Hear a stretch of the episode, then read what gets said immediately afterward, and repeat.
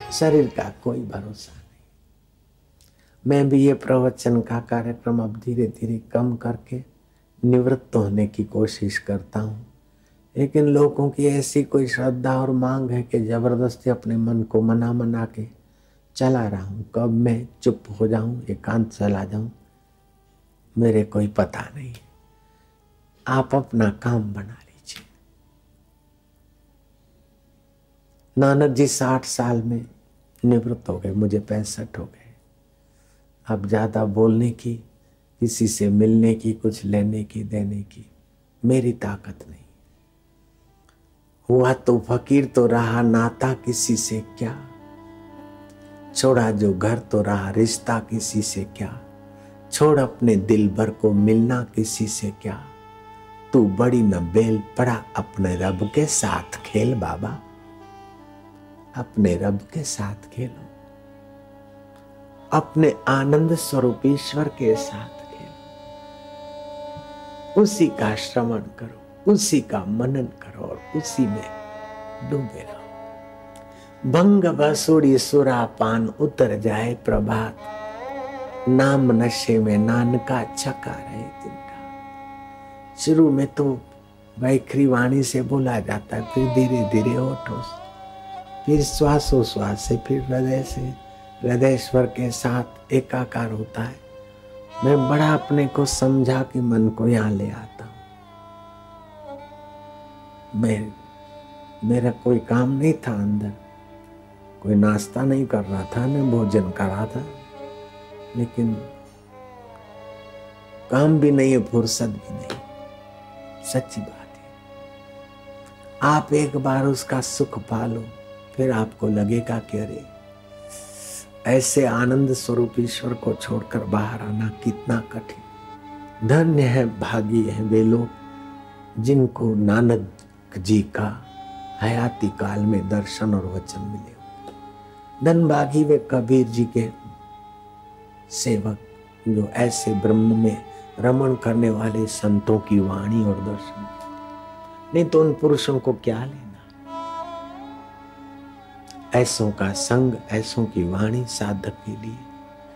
गोरख जागता नर शेवी जो हयात पुरुष है, उनका सानिध्य हमारी बहुत मदद करता है। वे चले जाते, फिर उनके नाम से पंथ चल जाते मज़हब चल जाते लोग घूमते रहते श्रद्धालु मत्था टेकते रहते मत्था टेकवाने वालों की अपनी दुकानदारी चलती रहती है, लेकिन साधक को सत्य स्वरूप का अनुभव तो कोई हयात महापुरुष के संपर्क से ही होता है।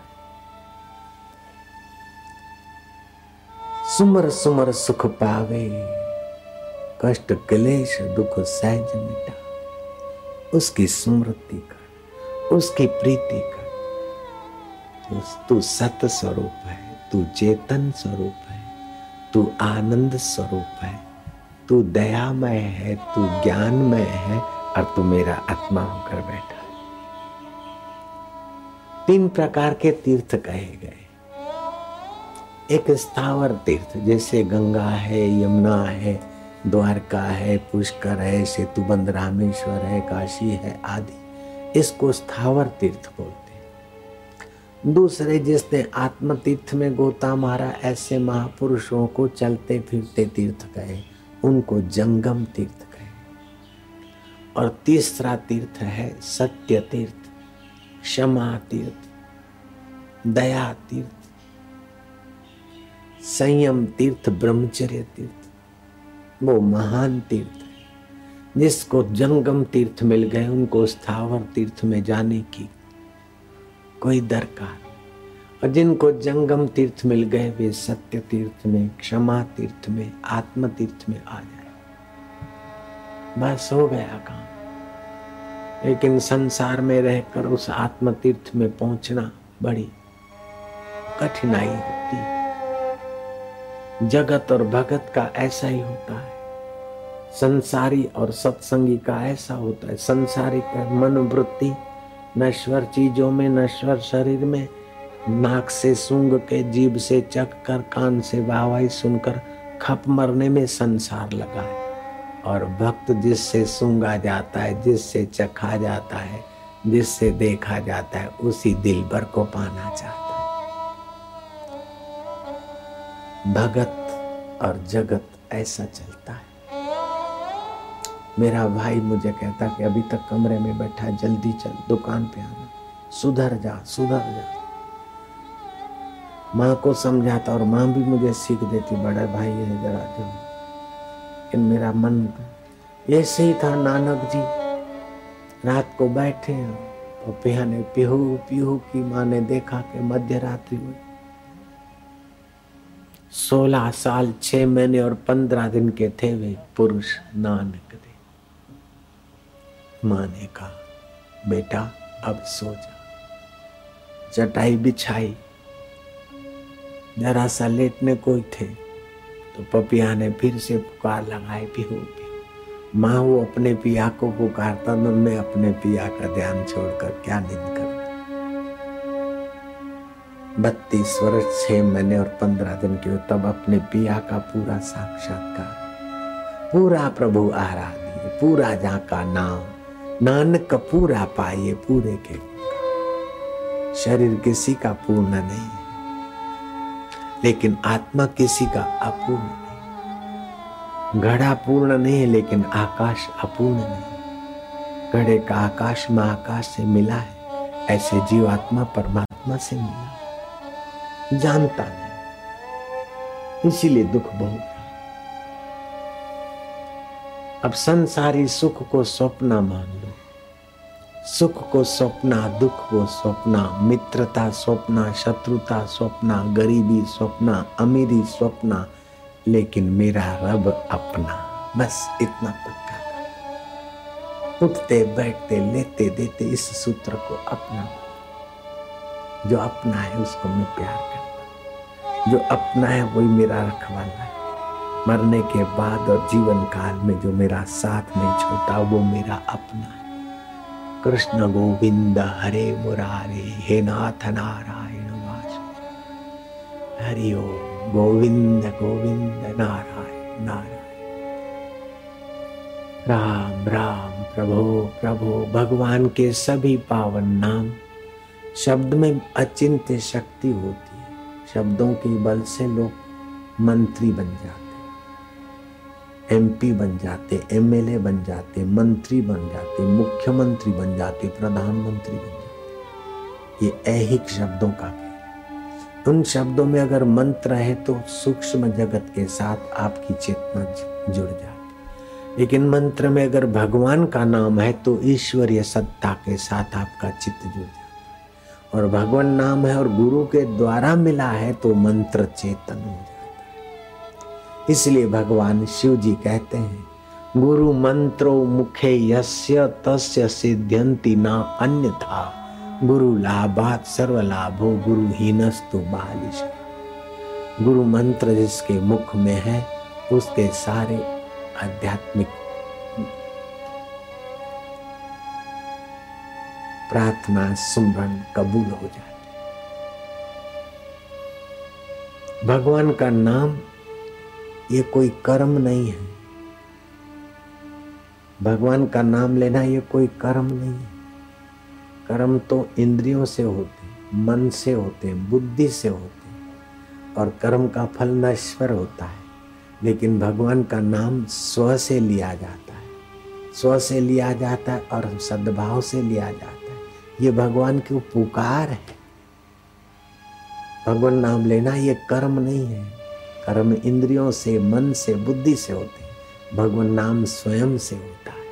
तो भगवान नाम स्वयं से लेते लेते स्वयं को भगवान में पहुंचाना आसान हो जाता है। क्योंकि जहाँ से आपका भगवान नाम लेने का भाव आया, भगवान जानते तुलसी अपने राम को रिज भजो या खीज, भूमि फेंके, उगेंगे, उल्टे सीधे बीज। दैत्य कुल में पैदा हुई और भगवान नाम का आश्रय लिया तो प्रहलाद कितना मधुर चिंतन से भरा रहता। कम बोलता, किसी वस्तु को अपना नहीं मानता, पकड़ता नहीं। किसी से द्वेष नहीं करता, किसी से राग नहीं करता। नन्हा प्रहलाद। राज्य उद्यान में इंद्र का नंदनवन क्या माना रखता है? सुवर्ण नगरी के हिरणाक्ष, हिरणाकश्यपु के चौथे पुत्र प्रहलाद। जब सुबह को राज्य उद्यान में जाते बड़े बड़े सुंदर सुहावने साफ़ सुथरे सरोवर, पक्षी उसमें सैर कर रहे हैं, कुछ किल्लोल कर रहे हैं, कमल खिले हैं,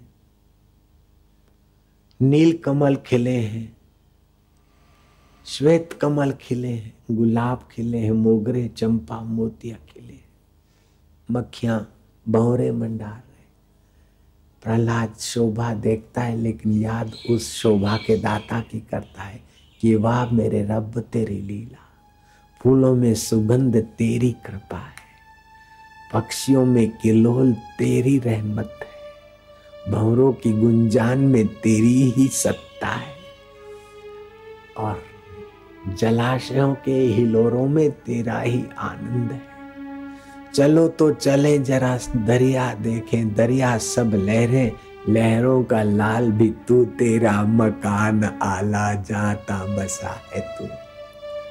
चलो तो जरा आसमान देखें, आसमान में सब तारे, तारों का चाँद भी तू, तेरा मकान आला जाता बसा है तू। चलो तो जरा बाज़ार देखें। बाज़ार में सब आदम आदम का दम भी तू तेरा मकान आला जाता बसा है तू। चलो तो जरा किस्ती देखें। किस्ती में सब हीरा है। सब जा, जाने वाले किस्ती में सब ही राहब राहब द रब भी तू तेरा मकान आला चाहता बसा हो। गया भगवान का सुमरन हो गया उसे नमस्कार हो गया उसमय जी पहलाज की बुद्धि भगवत चिंतन से इतनी दिव्य हो गई थी। अन्वेषण वाले कहते हैं, सर्वेक्षण विभाग वाले कहते हैं कि मनुष्य की बड़ी बदबकती है। विवेकानंद भी कहते थे, लाखों वर्ष से मनुष्य जात धरती पर है, लेकिन अपना हृदय और मस्तक का लाखवां हिस्सा मुश्किल से विकसित कर पाए, उनको बुद्धिमान कहा जाता है। कोई कोई विरला है जिसने जप तप योग करके कुछ हिस्सा अधिक विकसित किया है, जो सुख दुख में सम होता है।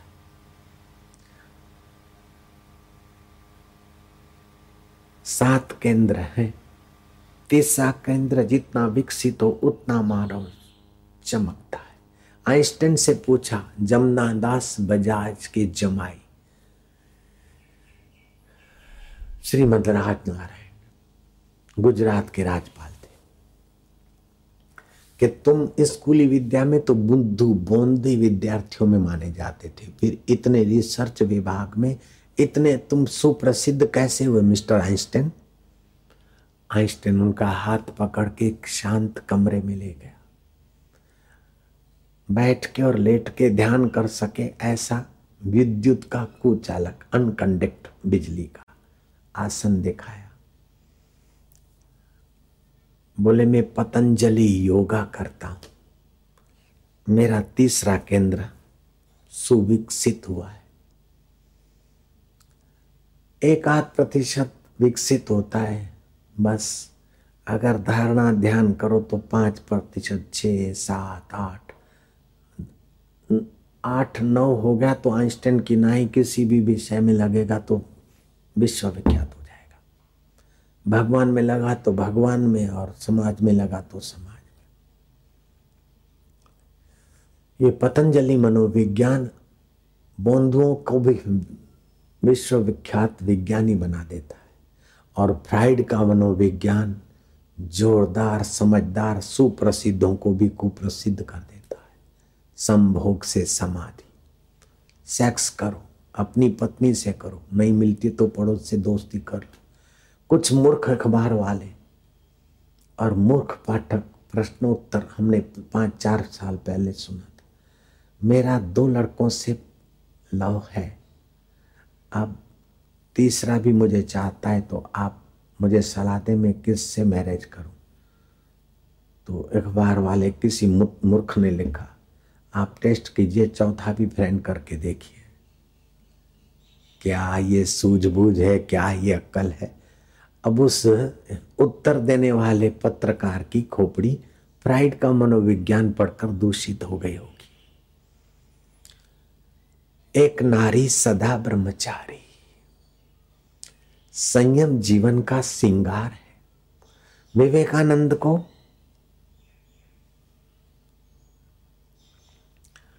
अमेरिकन डॉक्टरों ने कहा कि आप कहते हैं संयम सार है सातवा सार तत्व, रस बनता है, फिर मज्जा खून बनता है, मांसपेशियाँ बनती है, मज्जा बनता है, आखिरी में वीर्य बनता है। भोजन किया तो तीस दिन, छह घंटे लगते हैं वीर्य बनने में। तो आप बोलते हैं वीर्य को संयत करना चाहिए, इससे बुद्धि सुविकसित होगी और परमात्मा ब्रह्म नाड़ी सजाग होगी और ब्रह्म परमात्मा का साक्षात्कार भी होता है। रामकृष्ण ने लोगों को कहा कि तुम बोलते हो कि हम भक्ति करते तो हमको भगवान के दर्शन नहीं होते और तुमको तो माँ के भी दर्शन होते और निराकार के भी दर्शन होते। तो रामकृष्ण देव ने कहा कि तुम भक्ति तो करते हो, लेकिन संयम नहीं करते हो तो वीर नाश हो जाते तो ब्रह्म नाड़ी तुम्हारी कमज़ोर रहती। इसलिए ब्रह्म परमात्मा का दर्शन नहीं होता। है तो आपको ब्रह्मचर्य पालना चाहिए। अमेरिकन डॉक्टर बोलते हैं तो शरीर का कचरा है। जैसे पसीना निकल जाता है ऐसे वीर इकट्ठा हुआ तो सपन दोष हो गया। डोंट वरी कोई बात नहीं। तो विवेकानंद ने कहा कि ये बिल्कुल गलत बात है। ब्रह्मचर्य से आदमी के जीवन में चमत्कार होता है और जीवन का निखार होता है और बुद्धि एक परसेंट विकसित करके मर जाने के लिए नहीं, बुद्धि और हृदय को ऐसा विकसित करो कि बुद्धिदाता का साक्षात्कार हो। तो अमेरिकन डॉक्टरों ने झुंड बनाकर विवेकानंद के प्रवचन में प्रवेश किया। बोले, आप ब्रह्मचर्य की महिमा गाते हैं तो ब्रह्मचर्य का कोई चमत्कार दिखाइए। वीर की रक्षा का कोई चमत्कार दिखाइए। स्वामी विवेकानंद ने प्रवचन करते करते कहा, American doctors are all donkeys. American doctors are all donkeys. जो कहते हैं, वीर्य नाश कर दो, कोई हरकत नहीं। जब प्रवचन पूरा हुआ तो उन डोंकीज ने मिलकर पूछा कि, स्वामी जी, आप कोई चमत्कार बताइए?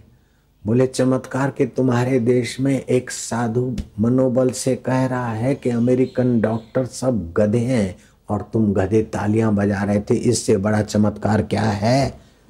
मेरे बुद्धि बल का, मनोबल का और तुम्हारे बेवकूफ़ बने का और क्या चमत्कार होगा?